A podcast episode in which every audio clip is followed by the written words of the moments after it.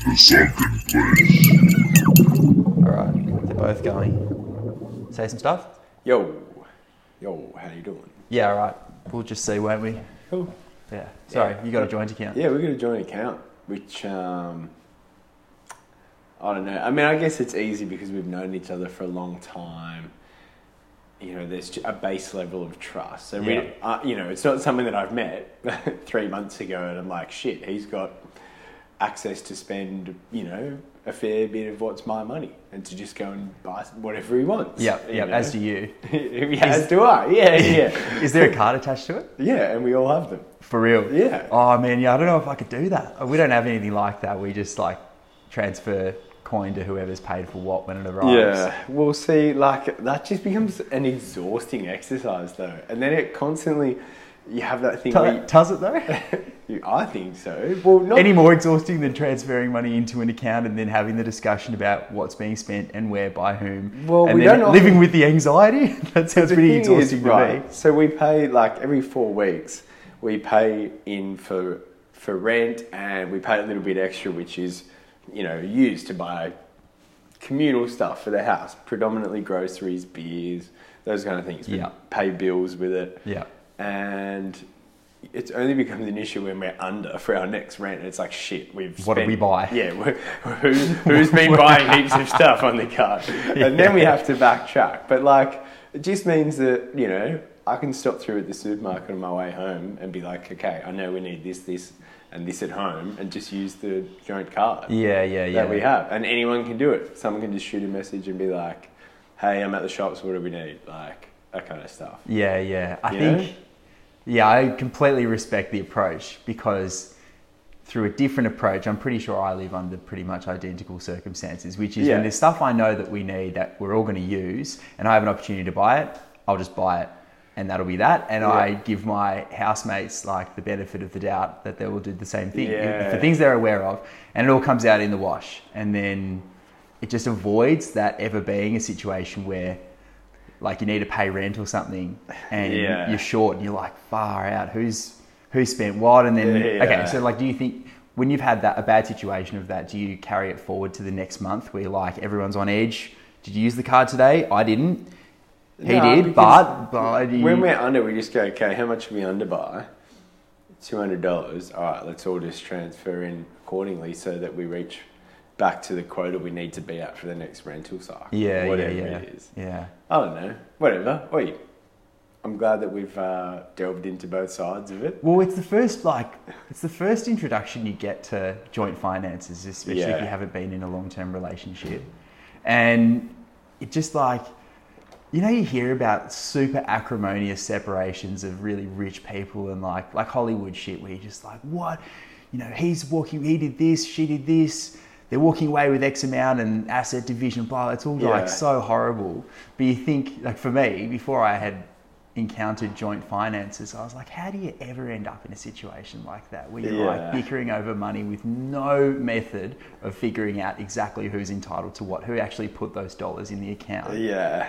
who they belong to. And then you start sharing a bit of money at some point in your life. You're like, oh, I see how this could escalate. And then I see how I could have, ooh, probably maybe made a character judgment that comes back to bite me in 35 years. And Yeah. then suddenly I'm on the street. Like, Been taken for everything I'm worth. Yeah. It's interesting. I mean, I find this actually an interesting situation because, you know, presumably, if you're, you know, in, in a long term relationship that I, or e.g., you're married, yeah. that's, uh, you know, one of the big four examples that Yep. you might have a joint account. You know, you, I'm sort of, or like, I guess most things, in theory, you're buying for, you're buying them jointly. You know, you're buying a car for both of you to use. Hmm. You're buying groceries for both of you to eat. You know that, Who drives it more though? Who eats more in the house? Yeah. Like, is it ever even? But like the oh, the situation that we're in is with people that we're not sharing shit with necessarily. Do you know what I mean? Like, In like a Oh, no- shared living well, arrangement? sorry, let, uh, let me rephrase. Like, yeah, we're we're sharing food, so we are sorry, we are sharing it. But these are people that you know you're not a team with necessarily. They're not like you know we're both building our joint finances towards this. Yeah, yeah, yeah, yeah. Do you know what I mean? Yeah, yeah, yeah, yeah. The only basis upon which you're hanging out is that, oh yeah, he's a good guy to kick around with. when I have a beer and talk shit? Like, seems nice, but Yeah. other than that, there's no obligation to do right by you. Yeah. Who's Yeah. to say they don't just go to withdraw everything and run? Exactly, your character Yeah. judgment. I mean, not that there's heaps in there. You know, good luck to you. Yeah. You're not we'll see you two suburbs away, wherever you end up. Yeah, let put it this way: you're not going to Sydney International. You're going to Sydney Domestic. All right. So yeah, And you can't get on every flight. There'll be a couple. yeah. I'll, I'll go to Melbourne. I know that's where I. They I'll won't be find good times, but there'll be a few. See, I can't. I couldn't share food. Do you? How much food do you guys share? Um. Oh, a, a bit. You know, we're not like always all eating the same meals, but I mean, like, I think it's just kind of we sort of know the routines that everyone's in. Like, I know that you know, person X eats this shit, so when I'm at the supermarket buying for the house, I buy that shit for him. I know the person Y eats this stuff, so I'll buy some of that stuff for him. you Okay, know, and okay. I'll have this. Yeah, yeah. Do you know what I mean? So it's not even things that you're jointly consuming. Nah. Wow, like this is the thing is it's almost impossible for those things to have the equivalent value, isn't it? Well, yeah, but I think we, you know, I'm not going to sit and nitpick and be like, that guy's meal that he's just cooked in the house comes to like seven dollars sixty a serving, and mine comes to eight dollars thirty. So I'll give you sixty five cents. I'm sorry. You know, I mean, Well, okay, that, that's really interesting you say that 'cause I agree. So negligible, not worth the energy that goes into Yeah. it- like adding it to any bill. yeah. But you're either wired that way or you're not. And if you're not, you're like, "No, that brings it to $46.35 in the last three and a half weeks. When am I going to see this money? Like, some people operate like that. yeah, I know. There's people that like sift through a supermarket receipt, go, "Well, I'm not using that. I'm not using that. I'm not using that. So take them off, and I'll and I'll Yeah. pay my share of the rest." And it's like, oh, okay. I actually only used 54 sheets of toilet paper this week, so sorry, can we just revise this figure you've put on the table in front of me? Yeah, I've, I've been holding on and going at work. I've been conserving our resources. Have you? Between you and I, those people didn't go and get stuff. Fully, fully, fully. 100%. They- I don't really know any of them. I've encountered them. We uh. didn't make friends though. Ah, okay, all right. Now, Bowie, I do. Wow, this is the first time in a while. I've got something to to um. To run by me? Yeah. Yes. Amazing. Now this isn't the first. You, you make this sound like this is just a personal therapy session for me, where I do, where you sit down and you're like, okay, Rose, Hit me. what's been upsetting you this week? Okay, now I jotted down, uh, jotted this down over the weekend. I found myself in this, in this conversation. All right, and I, I, I need to call something out here. Mm-hmm. Okay, you know, we, we were just talking about how much do we eat, who eats what, kind of thing. Okay, you and I are both growing guys, and you know that's obviously a defence that is available to all guys to use in regards to how much food they eat until basically they're 60, I think. You know, Yeah, it's, yeah. yeah, dude, you don't need to eat that much. Well, I'm still growing. Yeah, you No, waistline. I feel like that expires. No. Like, mate, I, I'm 27. I, I don't say that anymore because I feel like I'm bullshitting. I'd love to. I think like Nah, you're I, still within the. you're growing when you're 59 Yeah. before you're 60. your waistline is. well, I, I, I think I know what you're getting at, and it's definitely for me, yeah, like peak testosterone or whatever, or peak like output. You Yeah. need peak input, Yeah. right? Anyway, thi- this is beside the point a little bit. Sorry okay? to derail I'm just saying that, you know, I like to eat food. I know you like to eat food. I it's do. good. It's mm. good. I like it over and above just the energy that it provides my body. Absolutely. Okay? Don't you pity someone who doesn't? So, br- so brunch, all right? Yeah. Who the fuck came up with that concept? Brunch isn't a good thing. Brunch, you are trading off breakfast and lunch for one meal. You're trading. whatever. You're, having trading- a meal between breakfast and lunch. That's the. Is that how you operate when you have brunch? Ah, sometimes. Okay, if you're gonna do that, great. But You're offending every Australian with what you're saying right I now. You're denouncing brunch. I'm denouncing. Be very careful. Dude, okay, if you operate, only if you operate, and I know people do operate this way, that go, no, I'm not having breakfast and I'm not going to have lunch either because I'm having brunch. Okay. And that's a pretty fair, you know. Yeah, yeah, yeah. I'm happy to proceed with that as the definition of brunch. No, I'd go fucking bullshit. It'd get to 1.30 and I'd be, I'd be like, I feel like I can't have lunch because I got ripped off fucking a few hours earlier. you're not having double the amount of food. You're having one meal, and it, and the whole notion of brunch is telling you to fucking cop it. Okay, I'm calling it out. Okay. Brunch is a shit. thing. Okay, so this in relation to how much you eat, is this causing a deficiency in your consumption? Of course not. Well, that sounds like that's what you're upset about. Is that you're not getting breakfast and you're not getting lunch. So it sounds like you feel ripped off, or you want to consume more. but That's what people have been telling me I need to have for years now. If I don't, if I wake up and don't have breakfast straight away, I feel like I've fucked up. Right, there's definitely a really widespread conditioning that which completely betrays a lot of like Yeah. health science Mate. to have breakfast as soon as you wake up. You and I were t- chatting about that the other day. I Yeah. felt that this morning. I mean, obviously, I was up very early, and I woke up still just feeling so full from my meal last night. and Yeah, I was yeah, like, yeah. It would be a gnarly thing. Like people must just, without even thinking about it, be like, "No, this is my usual time that I have breakfast." Oh, that's what I used to do. Absolutely. It was like such a mental tick where even if you had had a huge dinner, you've woken up full, but you hadn't clicked, that routine hadn't clicked for you.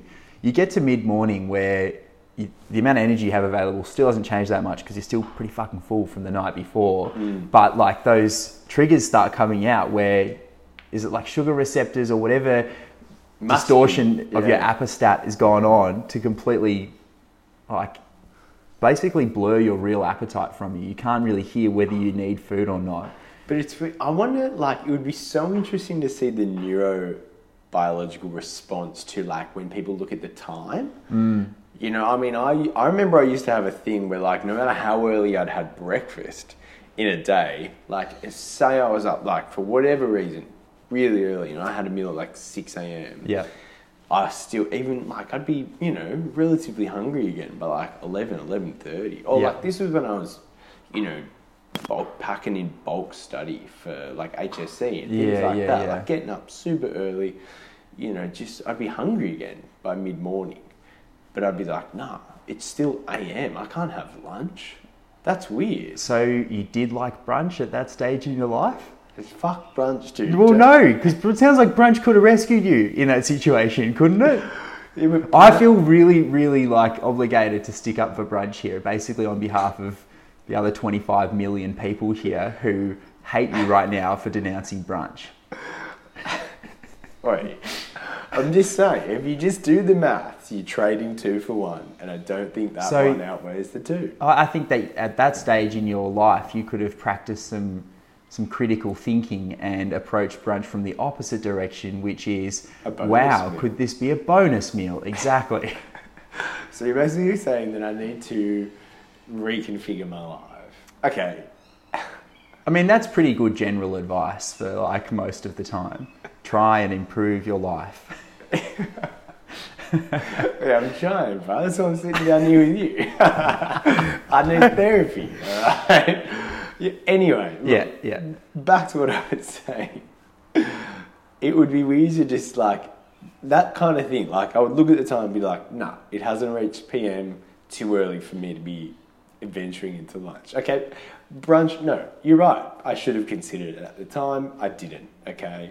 I wasn't jumping on the brunch bandwagon then, and I'm not run- jumping on it now. But like, and then the as soon as it hit twelve o'clock, there would have been things in my brain just going, "Yep, now it's in inverted commas. Now it's lunchtime. Mm. Now you can have lunch." And like, just what's going on? Yeah. Well, okay. What's the longest fast you've done? Probably nineteen or twenty hours. Oh no, that's not true. I've done the forty-hour famine. You've done before. 40 hour famine? Yeah, yeah, yeah. Sweet. Okay, there you go. That, Forty hours. yeah. Man, I think that, like, that for me was what broke a lot of those triggers. Was it, well, I had the same thing where I had, like, weird parameters that I had either consciously or subconsciously set for myself that set off little triggers for like consumption at odd times of the day. Um, and that like, I've never, I did a three day fast off the back of watching Sammy do one and watching him do it at a time where I would be having, I'd be like consuming calories from 5.45 in the morning at work till 11 p.m. at night, bowls of cereal after, you know. So Yeah, yeah, yeah, yeah. We all know the the pre-breakfast cereal. so anyway, basically, I was like, I couldn't believe watching what Sammy was doing. I was like, why would you? What's going on? Like, why would you do that to yourself? How how are you doing this to yourself? yeah. Are you raising money or yeah. what's going on here, man? yeah, but he he told me a bit about like what the process is doing, and the best analogy that he gave was that I think something we've discussed before. That if you consider your body like a large shop, like a supermarket, for example, where there's like infinite different systems, infinite different processes, blah blah blah going on, and you imagine opening the supermarket or having the supermarket operate with all of its employees but keeping the doors closed for a day. How many little jobs would get done around the place? How tidy and sparkling and like orderly would the place be? With a bit of time to clean and recalibrate. Yeah. um, and it really resonated with me and i was like oh fuck okay i'll give this a go. And i did it, it so i gave myself a real baptism of fire doing it where i think sam took himself off to the beach for a couple of days just laid real low um, you know didn't exert that much. I did three days of work basically, like 12 hour shifts, 10 hour shifts on your feet, croissants everywhere, Oh, dude. milk coffee everywhere, like stuff everywhere basically. And I committed to a water fast. So literally nothing but water. Um, and then I just remember having like. You should have had like some ice in between. That's what I did. what sort of ice, sorry? Like frozen water ice. Oh, I got like you. ju- just to get the crunch back, just to feel like Fire up. Yeah, I'm eating something. You know, my mouth is active. Yeah, yeah, no, I don't know. Well, I'd sort of it got to this stage of delirium where I was just really embracing like the trip of it all. I was like, this is fucking crazy what's going on to my body and my brain right now because I know I am not going to die from this. I know that I'm going to make it through. It's just a matter of whether I can separate myself from the time commitment or not. But like to observe this shit Yeah. raging between your body and your mind, it was like crazy. And I think a lot of that was just ripping apart these triggers that are installed consciously or subconsciously with 11 p.m. bowls of cereal and a flat white at 5:45 in the morning. Yeah. Yeah, it like. Mate. uh, But then, then after that, didn't I? Basically, the moral of the story is I didn't feel victim to them anymore. Like I could sort of start to play around with eating windows and stuff and avoid a lot of those crazy stress triggers. Yeah. Well, I'd, I'd argue that pretty well all of those cues are just they're not conscious; they're subconscious. As in, like they're they're widespread throughout Mm. society. Like they're just general rules of thumb that everyone seems to adhere to, like just from the get go, because people tell them they need to. Yeah. and they just don't give it any critical attention. They're just like, oh yeah. I'll wake up and have breakfast. What did you have for breakfast today? You had breakfast, obviously. Uh, breakfast. You want to go for lunch? I'm obviously having lunch today. I've got brunch plans, but um, I can do a late lunch for sure. I'll do late lunch. Going out to dinner after. You'll obviously be having dinner when you get home as well. You know. Yeah. I think, I, but I don't know about you. I've turned into a full-on food psychopath. Like I confine it to my personal time, and I try not to like allow it to in, like interrupt my social life because it is such a like disruptive and prohibitive thing to do to have eating preferences, basically. Mm. But I don't know. I think I've become like a full tilt Psycho. psycho with food now. In a good way though. Like I feel like I've I'm much more aware of what I do and don't like now. Yeah. Right.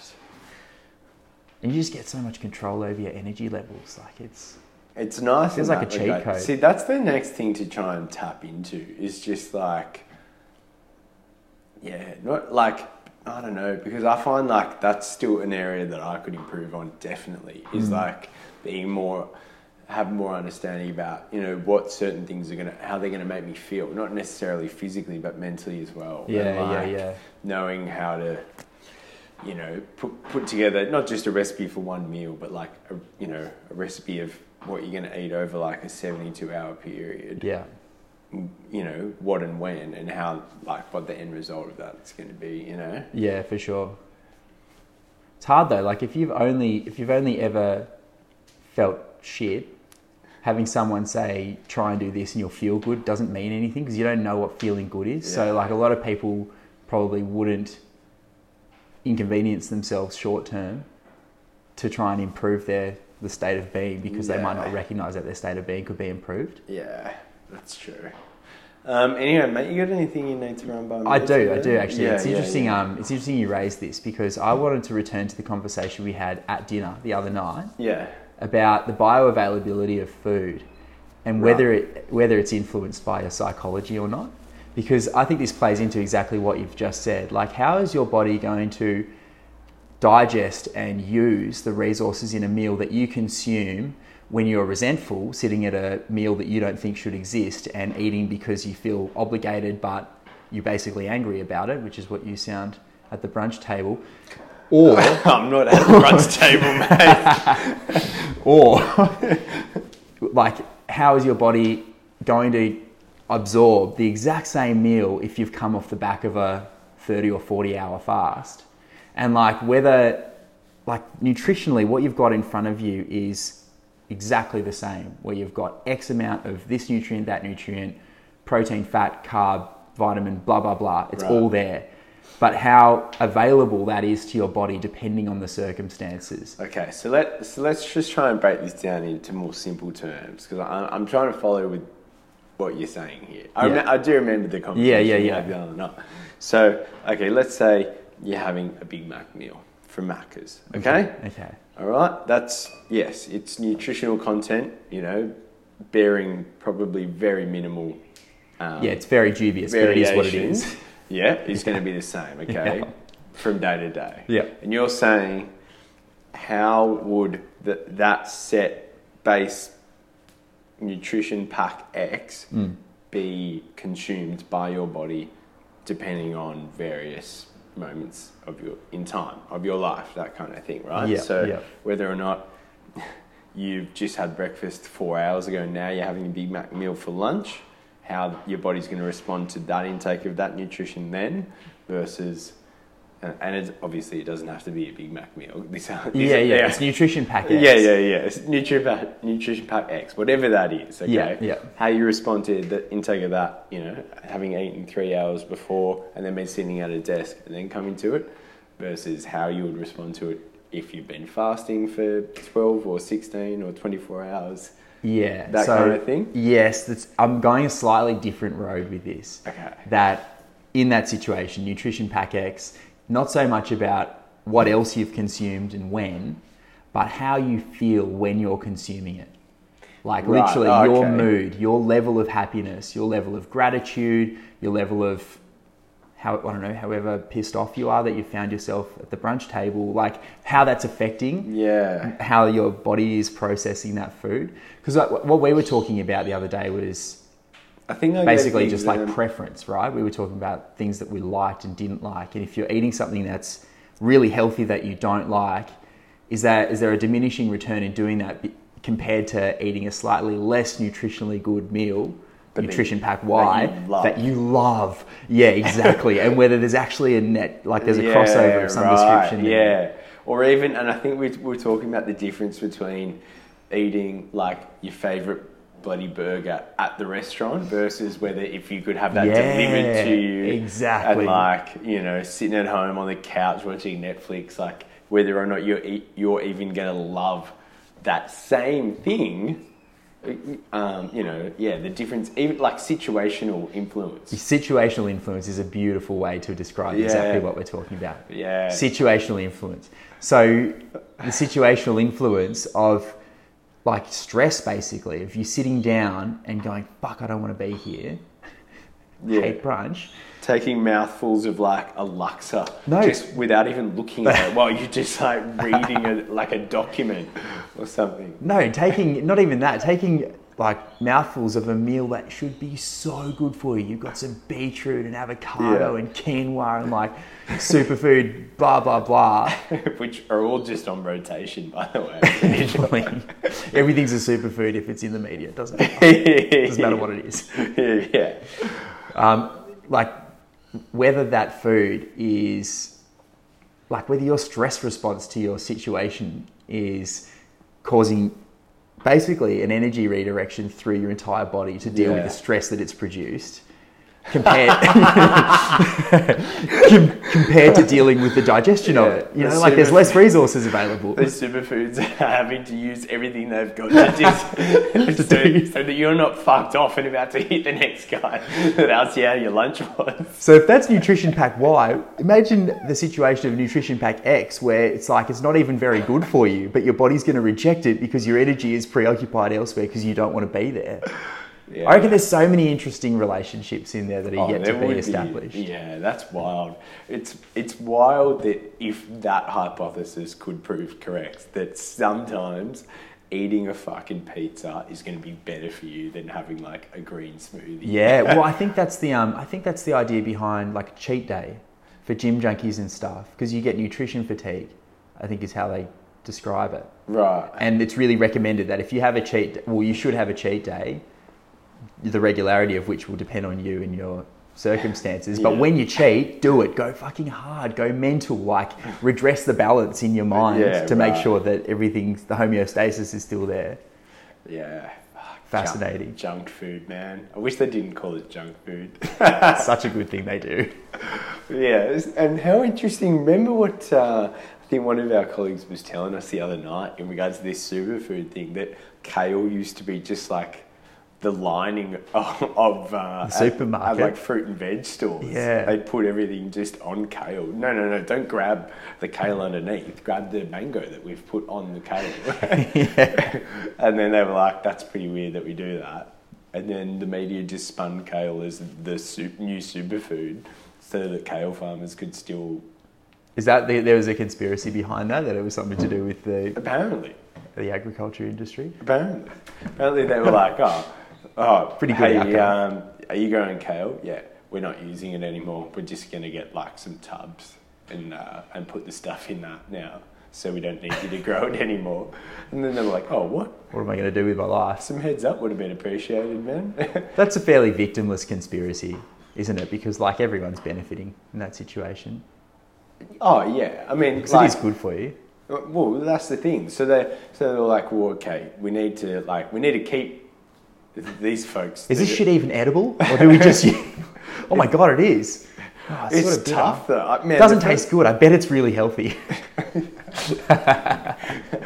yeah, that's it. It's such a it's such a weird binary that is so true though. If it tastes shit, it's good for you, and if it tastes good, it's shit for you. yeah, pretty much. Pretty much. it's just where you're divvying up your goods and your shits. How much do you care? This just reminded me of another psychology thing that I thought about this week yeah, At work. Do go on. with um, single-use coffee cups. Mm. And what's I like put this thing together where you and I have long criticised using a single-use coffee cup, particularly sitting down in a cafe, but in any capacity, is a Mm. stupid and redundant thing to still be doing in 2019. Yep. And we've acknowledged that a lot of people, mainly middle-aged men, use the excuse that it just tastes better out of a p- takeaway cup, or there's like there's some perception that the flavour is actually influenced by the packaging. And whether that's true or not, like for me, the ongoing use of a single-use disposable item is like a mindless thing to do, seemingly. But it comes from a very mindful foundation I've realised, which is that I think that cup because it weighs nine grams compared to a 150 gram ceramic cup or like some keep cup or whatever, because it weighs nothing, you are so much more intimately connected with the volume you have remaining and like how quickly, how you're consuming it. It's like you're way more connected to that activity. So that's a really mindful basis to form a really mindless habit from, which is that no, no, no, I need, I need this rubbish. I need this garbage with it because otherwise the ritual's gone or something. Yeah. But that was like a weird thing to realize this week. I was like, this, psychologically, Man. that's inverted as well. That's a Well- weird binary. Yeah, it, that's uh, that's a really interesting pickup. I think that yeah, that um, that harmony with yeah, just picking up and immediately feeling the weight of it and being very perceptive to like to where you're at. Yeah. You know, Yeah. how much of this have I got to do? Where have I got to be next when? Okay, yeah, I've picked up my coffee and I can feel how much is left. Yeah, yeah, easy. yeah. Whereas like it's just redialing your, your range. Like that's a people's right arms have been doing this action for you know for thirty years, and all of a sudden the annoying bloody hipster down making his cafe under works like, no, you need to have it in a different vessel now. And they've gone, oh, now you're telling me I have to learn a new metric now? Mm. You're telling me I have to say goodbye to 20 seconds of my life to learn a new habit? Yeah. Forget it. No way. But I mean, there's look.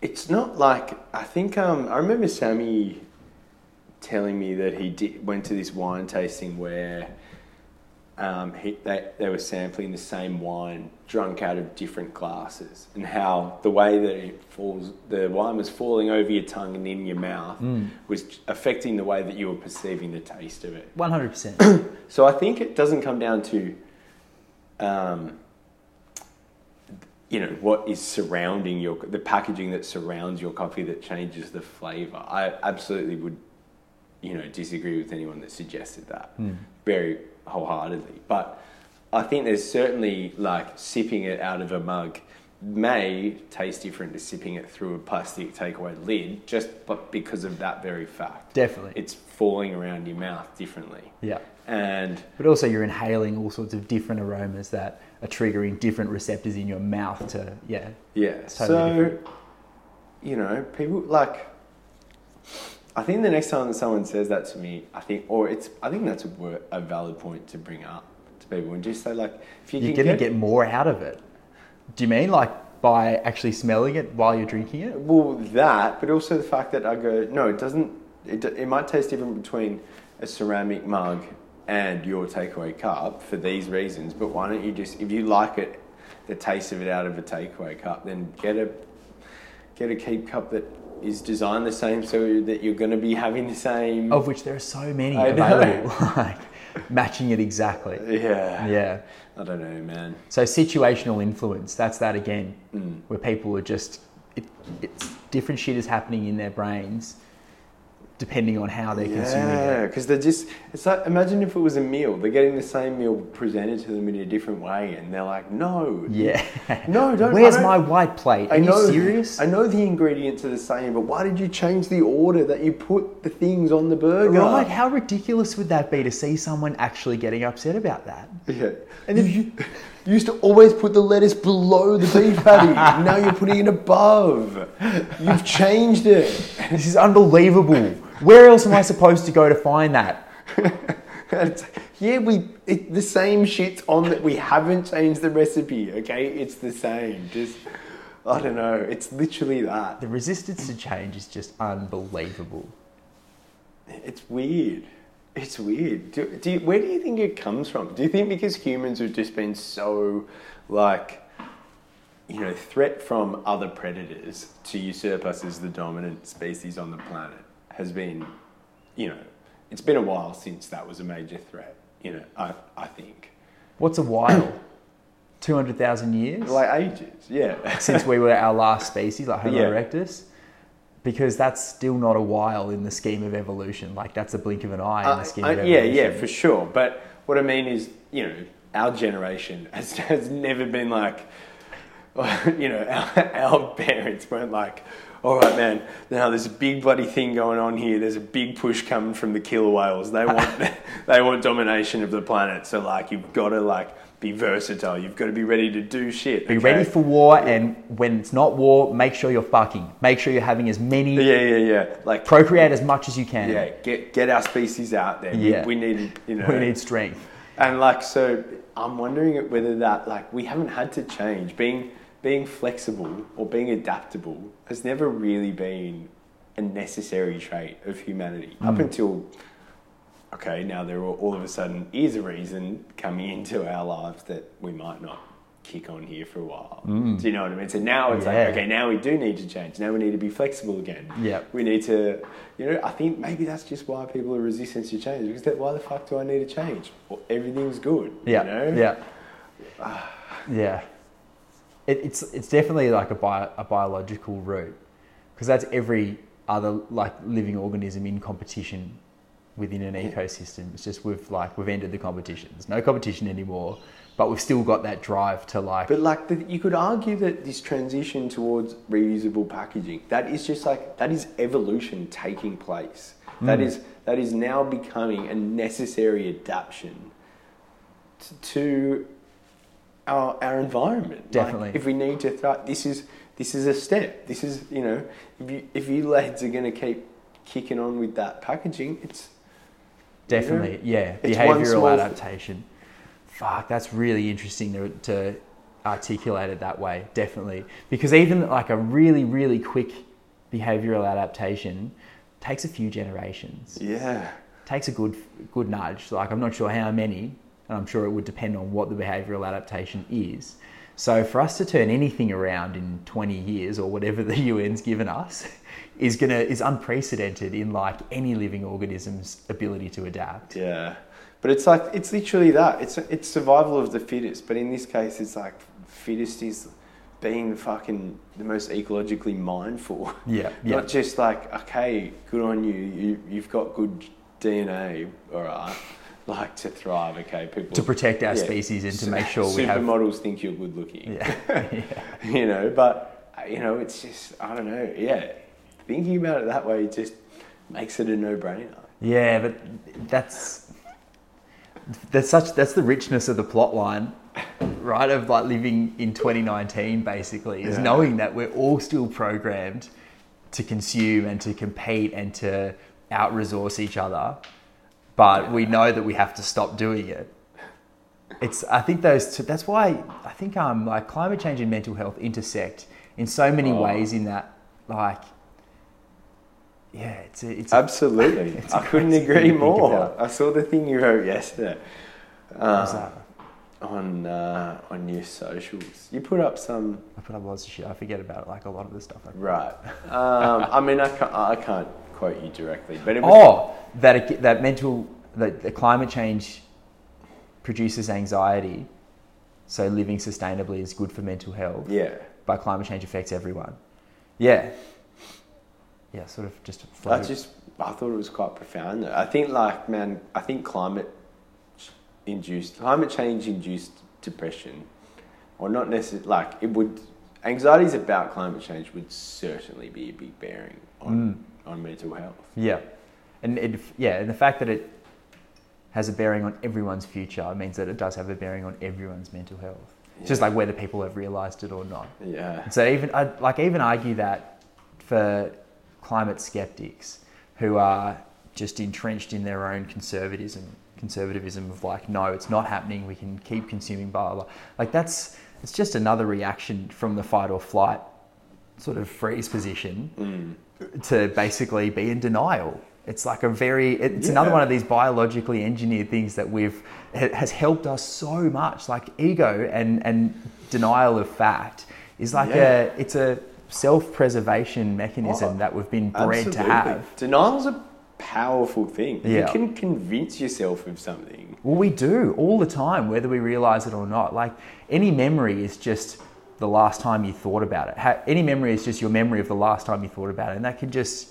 constantly change depending on how that's going to influence your happiness Yeah. in the future. I, I think about that a lot, the way that certain memories crop up and when they crop up and how, you know, I mean, like, I don't know how much everyone does it, but I sometimes will like re, you know, process memories and like Mm. always analyze them and like, you know, they, they, and they always, I'm fascinated with the way that certain memories can, you can like your mind's ability to interpret them in new ways to suit your own ends Yeah, to it yeah, kind yeah. of thing. yeah, exactly. Compose like a less upsetting narrative Yeah, yeah, for you yeah. to live with. That's way easier in your memory. yeah, it Takes uh, up less room. It's an astonishing thing. It And is, but it's it's an important thing. Like we all need that. oh yeah, denial and the ability to forget. Mm. That's uh, that's buddy. That's up there, man. well above brunch. okay, I've got one more thing that I wanted to run past you. Cool. Let's do it. Uh, Do you have you heard of white saviorism?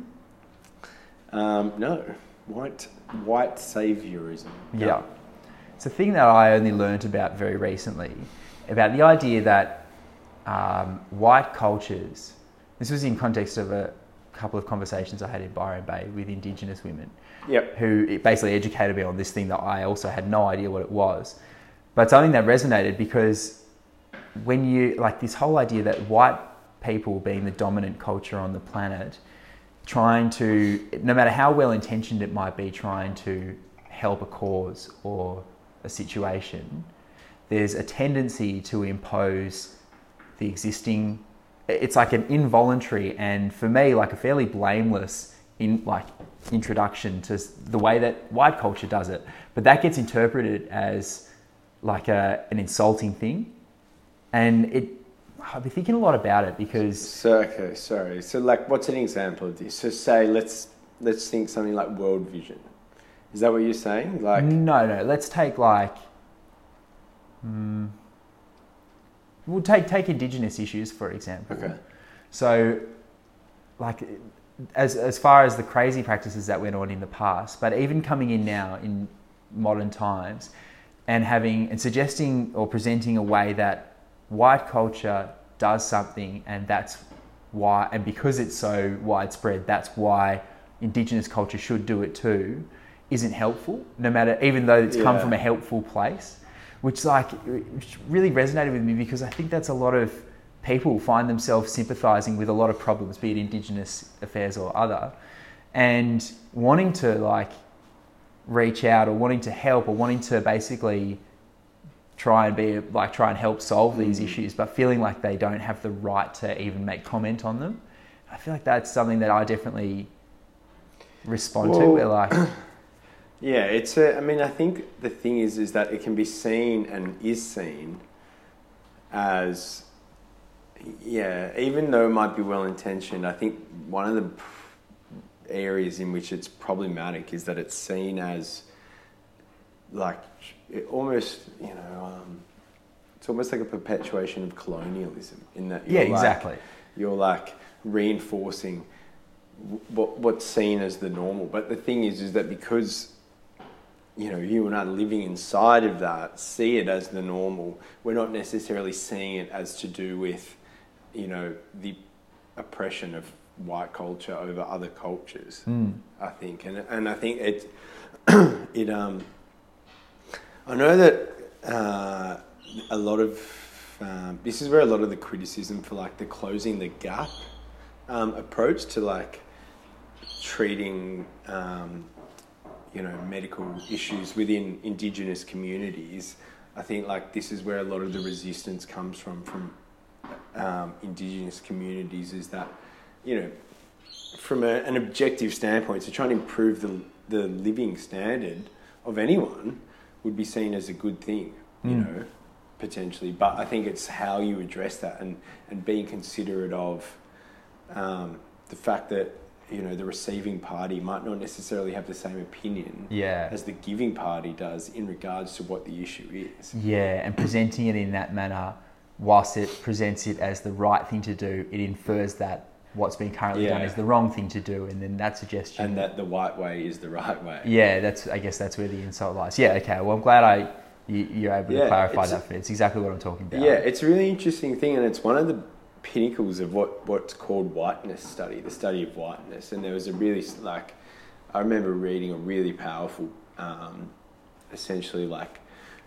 def, uh, defining paper about what whiteness was um, at uni. One of the main features of it was that um, white culture is is defined as a lack of culture, like, it, and in that sense, it's seen as normalizing.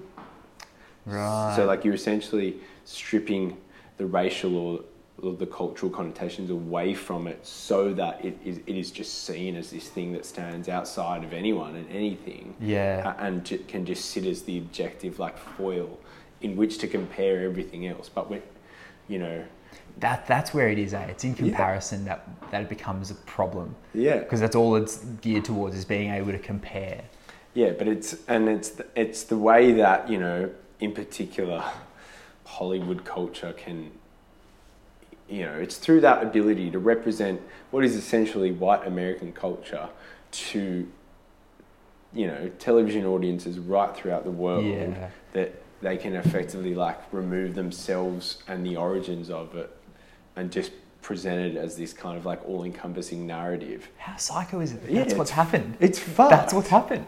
Yeah, absolutely. But yeah, and that's where like you know, it's it's a very important thing to do with any kind of interaction and like if we're gonna bloody try and unite humanity under what umbrella, like I don't know, but yeah, these are obviously important things to, to bear in mind. Yeah. and, and yeah, I think um, I just like I just wanted to bring it up because I that phrase I found really helpful to like white saviorism. I hadn't heard it put in those Yeah. words before, but it, it's something that I had been aware of in a murky way and was basically afraid of because like it's one of those things that if you get tarred with one of those brushes, it never comes off. There's like yeah, there's no path for redemption when you're when you're an intercultural bigot. If you're perceived that way, whether you are or you're not, Yeah. it's one of those things you just don't want to go anywhere fucking near it. but yeah, it's Even what, though we just did for ten minutes. but it's hard, and and the thing is, I think like, you know, in, the indigenous, you know, I don't want to say the indigenous issue, but like, the relationship between white Australia and indigenous Australia is is one that's you know been a tense relationship since we got here, Yeah. um, and that it's it's such a big element in trying to navigate that situation. Is this this very thing that we're talking about? And I think, you know, a lot of people like, unfortunately, turn their nose up on it and be like, you know, we're trying to help them, and they're just like throwing it back in our face. You know, like they don't care, they can't help themselves, and it's like. You, you have to be understanding of the fact that like you know if if this roles were reversed of course there would be some opposition and resistance towards a dominating culture just wanting to come in and be like this Yeah. is the right way to do it just fucking do this stuff Yeah. why are you so dumb? Why can't you just do this and help yourself? And it's like, yeah, this white saviorism is the main element in making us be like that. That thought wouldn't even cross our minds Yeah, because it, yeah. to to us it's such a natural thing. Yeah, you, you just can't even begin to imagine what it's Yeah. like to have native title or native blood and just wake up every day with that amount of pain. You like you, you didn't live it all. It's No. like the lived pain of your ancestors, but you know it's there. You don't even know what necessarily the right path to redemption or to fix the situation is. But in the meantime, like, can you just can everyone just fuck off, please? Like, let's can we just like have some space, basically? Yeah, it's impossible to sympathise. yeah, but you know, But I- that- that shouldn't be a reason not to like think about it and not to discuss it and at least try and yeah, but start I, yeah. rectifying it. I think that's the that's the a big step to take towards you know those situations. It's just to recognise that what is being you know espoused as the normal thing. There's always an agenda behind that, and there's Mm. always going to be a um, you know I, I don't know what the word is A is. narrative it's following, sort of. Yeah, yeah, like- yeah, yeah. Absolutely. There's always like an ideology attached to Yeah, it. yeah, and, yeah, You know, it's about recognizing what that is and where it comes from. yeah. Being able to separate yourself from it when you need to. Yeah. Anyway, bruh. Well, mate, like you say, fuck brunch, and um, it's just been great. oh, it's been Like. I'm sorry to hear, man. You must have been. You must have.